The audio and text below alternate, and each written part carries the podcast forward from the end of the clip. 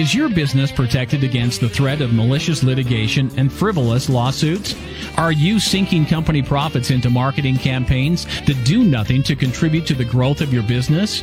Bottled Business Sense provides practical business perspectives that uniquely emphasize both legal and media marketing strategies to protect and ensure the longevity of your business. And whether you're trying to provide a startup business with some level of stability or an established business with foolproof asset and estate protection, or simply attempting to get a better return for your business marketing dollars, Bill Bernard and Rick Muscoso will expose potential pitfalls to ensure the security and growth of your business, free from unwanted expense and the threat of litigation.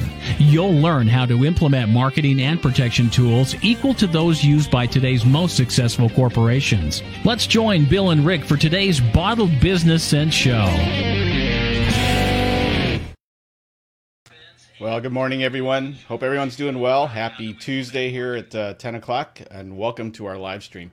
Uh, if you are on Facebook or on YouTube watching this uh, episode today or this live stream today, welcome. If you're new to the uh, channel, uh, we want to welcome you as well. Uh, as we go through this live stream, and you have any questions, please feel free to comment, whether you're on Facebook or, or YouTube, and we will uh, try and get to that towards the end of the show for any q&a so uh, with that uh, i want to welcome everybody on the other side. Oh by the way i'm rick moscoso with captivate 365 uh, one of the co-hosts of the bottle business sense show.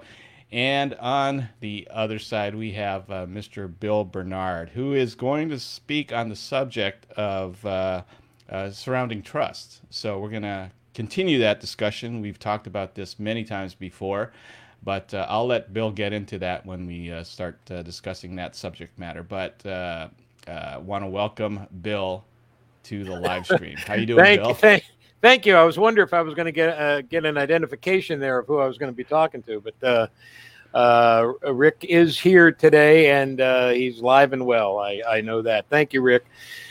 Yeah, hey guys, uh, I'm glad uh, I'm glad you're with us, uh, and uh, happy Tuesday, and good health in this uh, troubling times that we're we're operating under.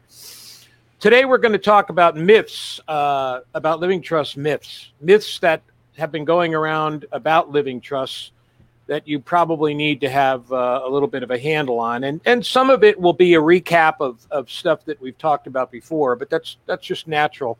It's a natural lead in um, because we want to uh, emphasize that living trusts uh, distribute property according to the grantor's wishes. The grantor being the creator of the trust, also being also can be called the settlor. So anybody called the grantor, the settlor, or the creator is the person who actually creates the trust for the benefit of certain beneficiaries. Um, and there's a couple principal things that uh, we all know that a trust avoids. And so I'm going to test Rick's. Uh, uh, I'm going to test Rick, Rick's acumen here and ask him, Rick, can you tell us at least one of two things that a trust goes to protecting? Well, hey, I can I can even come up with two, Bill. Wow, surprisingly hey. enough. Let's hear it. Yeah, well, first of all, I think you've taught me very well that it ensures your privacy uh, but more importantly, it helps us uh, to avoid probate, that ugly P word, right?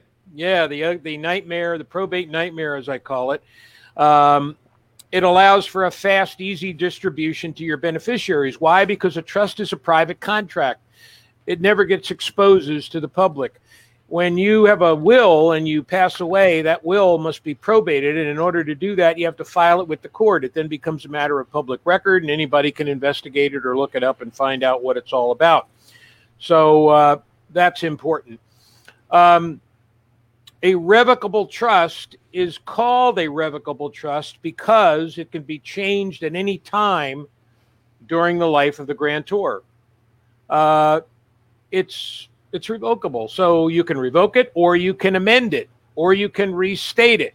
The difference being if you amend it, it's usually something that you want to change in the trust of a minor or immaterial nature sometimes, uh, or of a material nature, but just a very specific area. A restatement is when you have a new uh, a number of different changes you want to make, and so you want to update it, you want to restate it. Uh, see an attorney for that because uh, that can get uh, a little bit tricky because the trust has to be named specifically the way it was named originally when it's restated because if it isn't then uh, your trust won't be funded. Uh, so let's take myth number one that living trusts are generally for the wealthy. I, that couldn't be further from the truth because if you have something of value, excuse me, that's uh, more than $166,000, let's say, in value, which most people's homes are if they if they own a home, uh, then you're going to want to uh, generally get a living trust because uh, otherwise it's going to go to probate court. And uh, living trusts are not expensive when you uh, go to my website, and we'll talk about that in a few minutes. But uh, you don't have to be wealthy to have a living trust, and you shouldn't uh, uh rely on, on, on accumulated wealth to have a living trust. You shouldn't use that as a benchmark. As long as you have something of value that's at least $166,000 or, or more, because at the $166,000 or less level, uh, approximately, then uh, you ha- you can do a short form probate, and it's still a probate, but it's a lot shorter, a lot more convenient, and a lot more expeditious than a full on probate would be. Myth number two that uh, living trusts are only for beneficiaries and not grantors. That's a myth because a grant a living trust can allow for the easily handling the easier handling of a grantor's estate should the grantor become incapacitated, for example. And there's something I want to be very specific about here. A living trust comes into focus when you're alive, obviously, and then passes on your assets to the beneficiaries when you pass. A power of attorney, which is part of my living trust package, a power of attorney for assets, allows someone to step in and control your estate while you're still alive, but while you're incapacitated. Uh, once you pass, a power of attorney for assets is valueless and the living trust controls by way of your successor trustee. However, while you're alive, living trusts can benefit grantors because they provide for very specific uh, potential that you can exercise while you're alive. For example, you might have an LLC that's in an in a living trust, and while you're alive, you can manage that LLC and you can draw out a salary from that LLC as the LLC's manager, while the living trust is still uh, protected from probate by way of that living trust. So, uh, a living trust will provide for the passing of the units that you own of that LLC while also allowing the uh, the grantor or creator of the trust to take advantage of, of that of that privacy and that protection from probate while also receiving wealth from that LLC. And that's just one of several ways that you can use a living trust to benefit a grantor. So remember that living trusts are not just for your beneficiaries uh, you can get creative and make it for your grantors as well. The benefits uh, apply to your grantors. And if you if you create an irrevocable trust, that's that's a whole new ball game. And uh, if you create a, uh, a, protection trust, then that could really benefit uh, the creator of the trust while he or she is alive. Uh, because the property is now owned by the trust and it's a means to manage and accumulate wealth without having any liability attached to it. That's a whole different uh, ball game, and uh, we'll, we have attacked that on a different show, and we'll update that on, on coming shows. Anyway, myth number three that grantors can't access funds once the funds are in the trust, once the trust is funded. Of course, that's false. Uh, if you want to use the trust primarily for your benefit, you can set it up so that everything is accessible until your death. Conversely, you can make funds inaccessible to those you don't want to have access to funds during your lifetime. There's all kinds of way to get ways to get creative with a trust. That's why, folks, based on your circumstances, that's why you need to see an attorney. This do-it-yourself stuff is garbage. I, I can't emphasize that enough. Um, Hey, so Bill, there- let me let me, let me ask Rick. you something. So as Shoot. as your estate gets more complex, and uh, maybe you're a business owner, you own a couple of businesses. Um, for those that are relatively new or interested in setting something up like this, would it, the trust supersede all those ass, business assets that you have? well when you say supersede, the Well, I mean, does it over overlook? Does it, um, you know, cover um, any directives that are within uh, an LLC or a, Yeah, well- corp? The short answer is the business entity that you develop will govern the operation of that business. When it comes to protection of your personal assets, again, that business will protect your personal assets, assuming you run the business according to legal standards. When you put that business in a trust, uh, the trust only protects that business by way of it passing to whoever you want it to pass to upon your death. It does it provides for protection against probate, but it doesn't provide any extra protection for your personal assets or your business assets unless that business is placed in an irrevocable trust at which time the irrevocable trust owns the business as opposed to you. You see when you place a business in a revocable trust, you still own that business. Okay. And so you rely on the business to protect your personal assets. When you place the business in a in a irrevocable trust, the business protects personal assets, but then the the business itself is also uh, uh, protected by a dual layer of protection by way of the irrevocable trust, because now the irrevocable trust owns the business. You no longer own it. So so so picture this: in order for that business to be sued, the trust that now owns the business would have to do something wrong. If you have a business in a revocable trust, you could still be sued if the business done something wrong because you own the business, but the business limits the recovery to the business assets, not your personal assets. Right.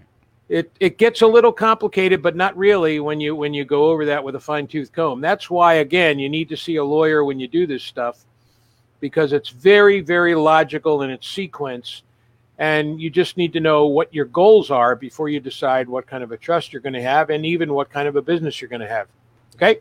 Yep. Thanks for clarifying. Yeah. Myth number four that living trusts always avoid probate entirely. Now, this kind of flies in the face of what we were saying before, uh, but I still stand by that, that living trusts avoid the probate nightmare. Here's the, uh, here's a little tweak to that. Um, you need experienced professionals to help you with your trust because if the assets that you want to fund your trust with are not placed in the trust and they're forgotten about, then they go through the probate process. So that's the little tweak.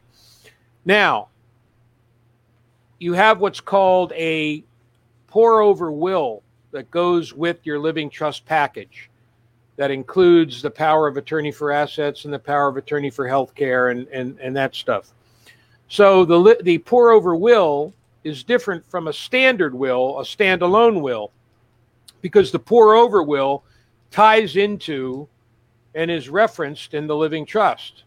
And how it works is if you have, let's say you have two or three properties and you forget to put one in the trust, you pass away, your attorney or the executor of the estate can go in and petition the court to have the property you forgot about pour over into that trust by arguing that you meant to put it in the trust just like you did all your other properties, but that you simply forgot. And that can create a much shorter passage of time to get that property into the trust and avoid probate. But short of something like that, whatever assets you forget to put in your trust now become unfunded and that requires the probate process. So it's a myth to say that living trusts always avoid probate entirely because you might forget to put something in your trust, you might forget to fund it with a particular asset, and then you uh, you may be subject to the probate nightmare after all. And the last myth I want to talk about is the is the fact that creating a living trust is complicated and expensive. Well, it's complicated but it's not complicated if you get an attorney to do it.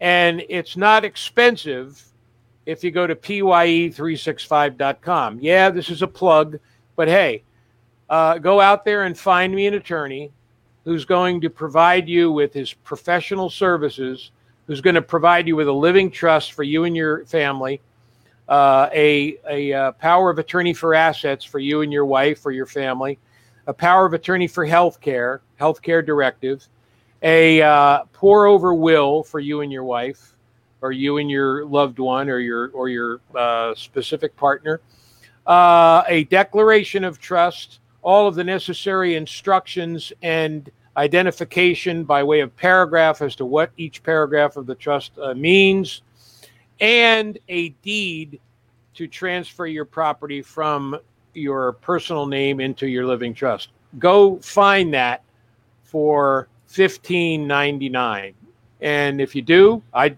I'd go with that person, assuming you check that person out on the state bar, you check that person out on the web here her uh, his or her website read reviews about that person on any professional websites that he or she may belong to. That's the stuff you got to do. And when you do that, the trust all of a sudden uh, is not complicated. It may still be expensive, but it may not if you get a good price on it. And that's going to be have to be negotiated between you and the lawyer. So it is a falsehood that living trusts are complicated. Certainly not if you use a lawyer. And it is a falsehood that they're expensive because if you go to PYE365.com, which is Protect Your Estate 365, you're going to find that you get everything, not just a trust, and you're going to find it's very reasonable. There's also uh, a whole host of educational tools and resources on there that you can uh, certainly uh, learn from. Um, Bill was gracious enough to educate those that are interested in uh, creating a trust and all the all the considerations around that. So go to the website because um, there's a lot of learning tools on there that you can benefit from. Yeah, thanks for that, Rick. There's there's two ways you can approach it. You can watch videos, very short videos to the point on various topics involving estate planning. And then you can go to a drop down box where specific questions are asked, and uh, you click on that question, and it drops down, and you get a response to your question. So feel free to do that. Uh, now I want to just close the show by talking about getting ready to set up a living trust. Now that you've got the straight scoop here on living trusts, if you're ready to move forward and make the process go even more smoothly than uh, it would it would normally go, make sure you gather the following information. Make a list of all the assets that you want to include in your living trust.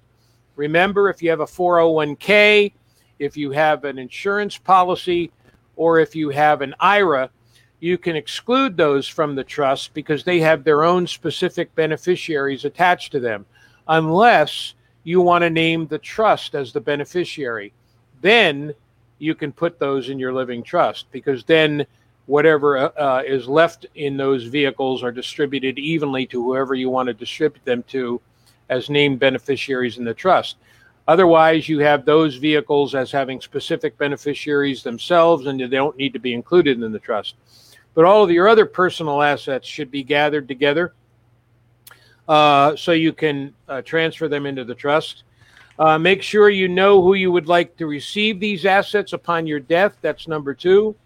Number three, make sure this is extremely important you name a successor trustee to step in when you and your spouse uh, or a loved one die, because that's critical. That's the person who takes over the distribution of the estate, the administration of the estate, if you will. And make sure you have more than one successor trustee. I usually like to have at least three. Uh, and you can always also name a company like an insurance company or a bank or something like that if you want to. So uh, you need to do- know those three things and make sure that minor children who would be inheriting through the trust uh, that you have the option to name someone to manage those assets uh, until they reach the age of majority. And that, of course, could be your successor trustee. So make sure you do those things in planning to uh, contact us at PYE 365 uh, or whatever other attorney you choose to retain. Get those things together and make sure you have those things ready. So, bingo, you can fill out the uh, the the asset sheet that we provide and uh, name these things quickly. You just can fill it out online on my site, or you can print it out and email it to me. Otherwise, if you fill it out online, you fill it out, you click on it, it goes right to my mailbox, and bingo, we can get started. So I hope that's been a, a good refresher for you guys, and I hope you take advantage of it. Uh, you know, I, I can't stress enough how important it is to have an estate plan uh, and to provide for your loved ones efficiently and in a timely fashion without that probate nightmare. That's it, Rick. Yeah, that's great. Um, you know, we've we've talked about this uh, subject in the past, and for those of you who may have missed that, you can always go back to our YouTube channel or our uh, Bottle Business Sense show website and look at uh, the previous episode. Right. We have we have six years of uh, of resources on there that we've we, that we've delivered via video, via live stream for free, and uh, it's a it's an incredible resource. When even when I look back at it, uh, there's a ton of knowledge base that came out of Bill's head and onto the World Wide Web for all of us, uh, uh, as well as some uh, some uh, various marketing topics. But um, go go to the website and just keyword uh, trust. Uh, there's a bunch of videos that you can go back and, and review. So And by the and by the way, when you go back and review, you know things change, laws get updated. When you review a particular topic, make sure you put in the keywords so you can see if we have any updates on that topic, uh, and then you can watch both videos and get a real full blast, uh, you know, education about it because. Uh, Things do change, and obviously you can't go back and change a video. You got to update it by by making a new video and making sure that topic is current and uh, there's a few here and there that uh, that have happened in that in that way. So make sure you look at that, and uh, you'll be good to go. Uh, I, don't know what to say. Mhm. Free advice is it's it's really not. Excuse me, it's not establishing an attorney-client relationship by any means, but it's but it's free. It's a free education that allows you to then go and determine if if whatever's be- you're being told is for you, and allows you to investigate it in more detail and apply it to your specific circumstances because it can't be legal advice uh, as it is now because these videos apply generally and we don't know what your own specific circumstances are. So take advantage of it and then use it as a stepping stool and go from there. Yeah. Yeah. Uh, if you have any questions uh, for Bill, go ahead and reach out to him. Here's his contact information on the screen. Bill at WFC, uh, I'm sorry, w, WFBLegalConsulting.com, and of course his phone number. Or you can reach him at any of the social platforms on Facebook, Twitter, um, uh, LinkedIn, or uh, YouTube. So reach out to Bill if you have more specific uh, questions and want to discuss your particular situation and um, uh, with him privately. So reach out to him and uh, start that. This so, Yep. Bill, thank you again for uh, uh, the great education uh, we got today about uh, trust. And as that continues, uh, we'll be back again in a couple weeks. Um, I can't remember the name of the. Oh, I think, okay. I, yeah, I think we'll be talking about husband wife LLCs, right? Yeah, yeah, that's Yeah. it.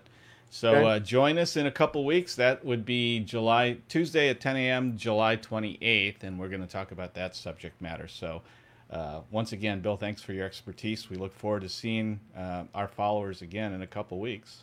No problem. Thank you, Rick, and thank you guys, and have a prosperous week. Take care, everybody. All right, take care. Yeah.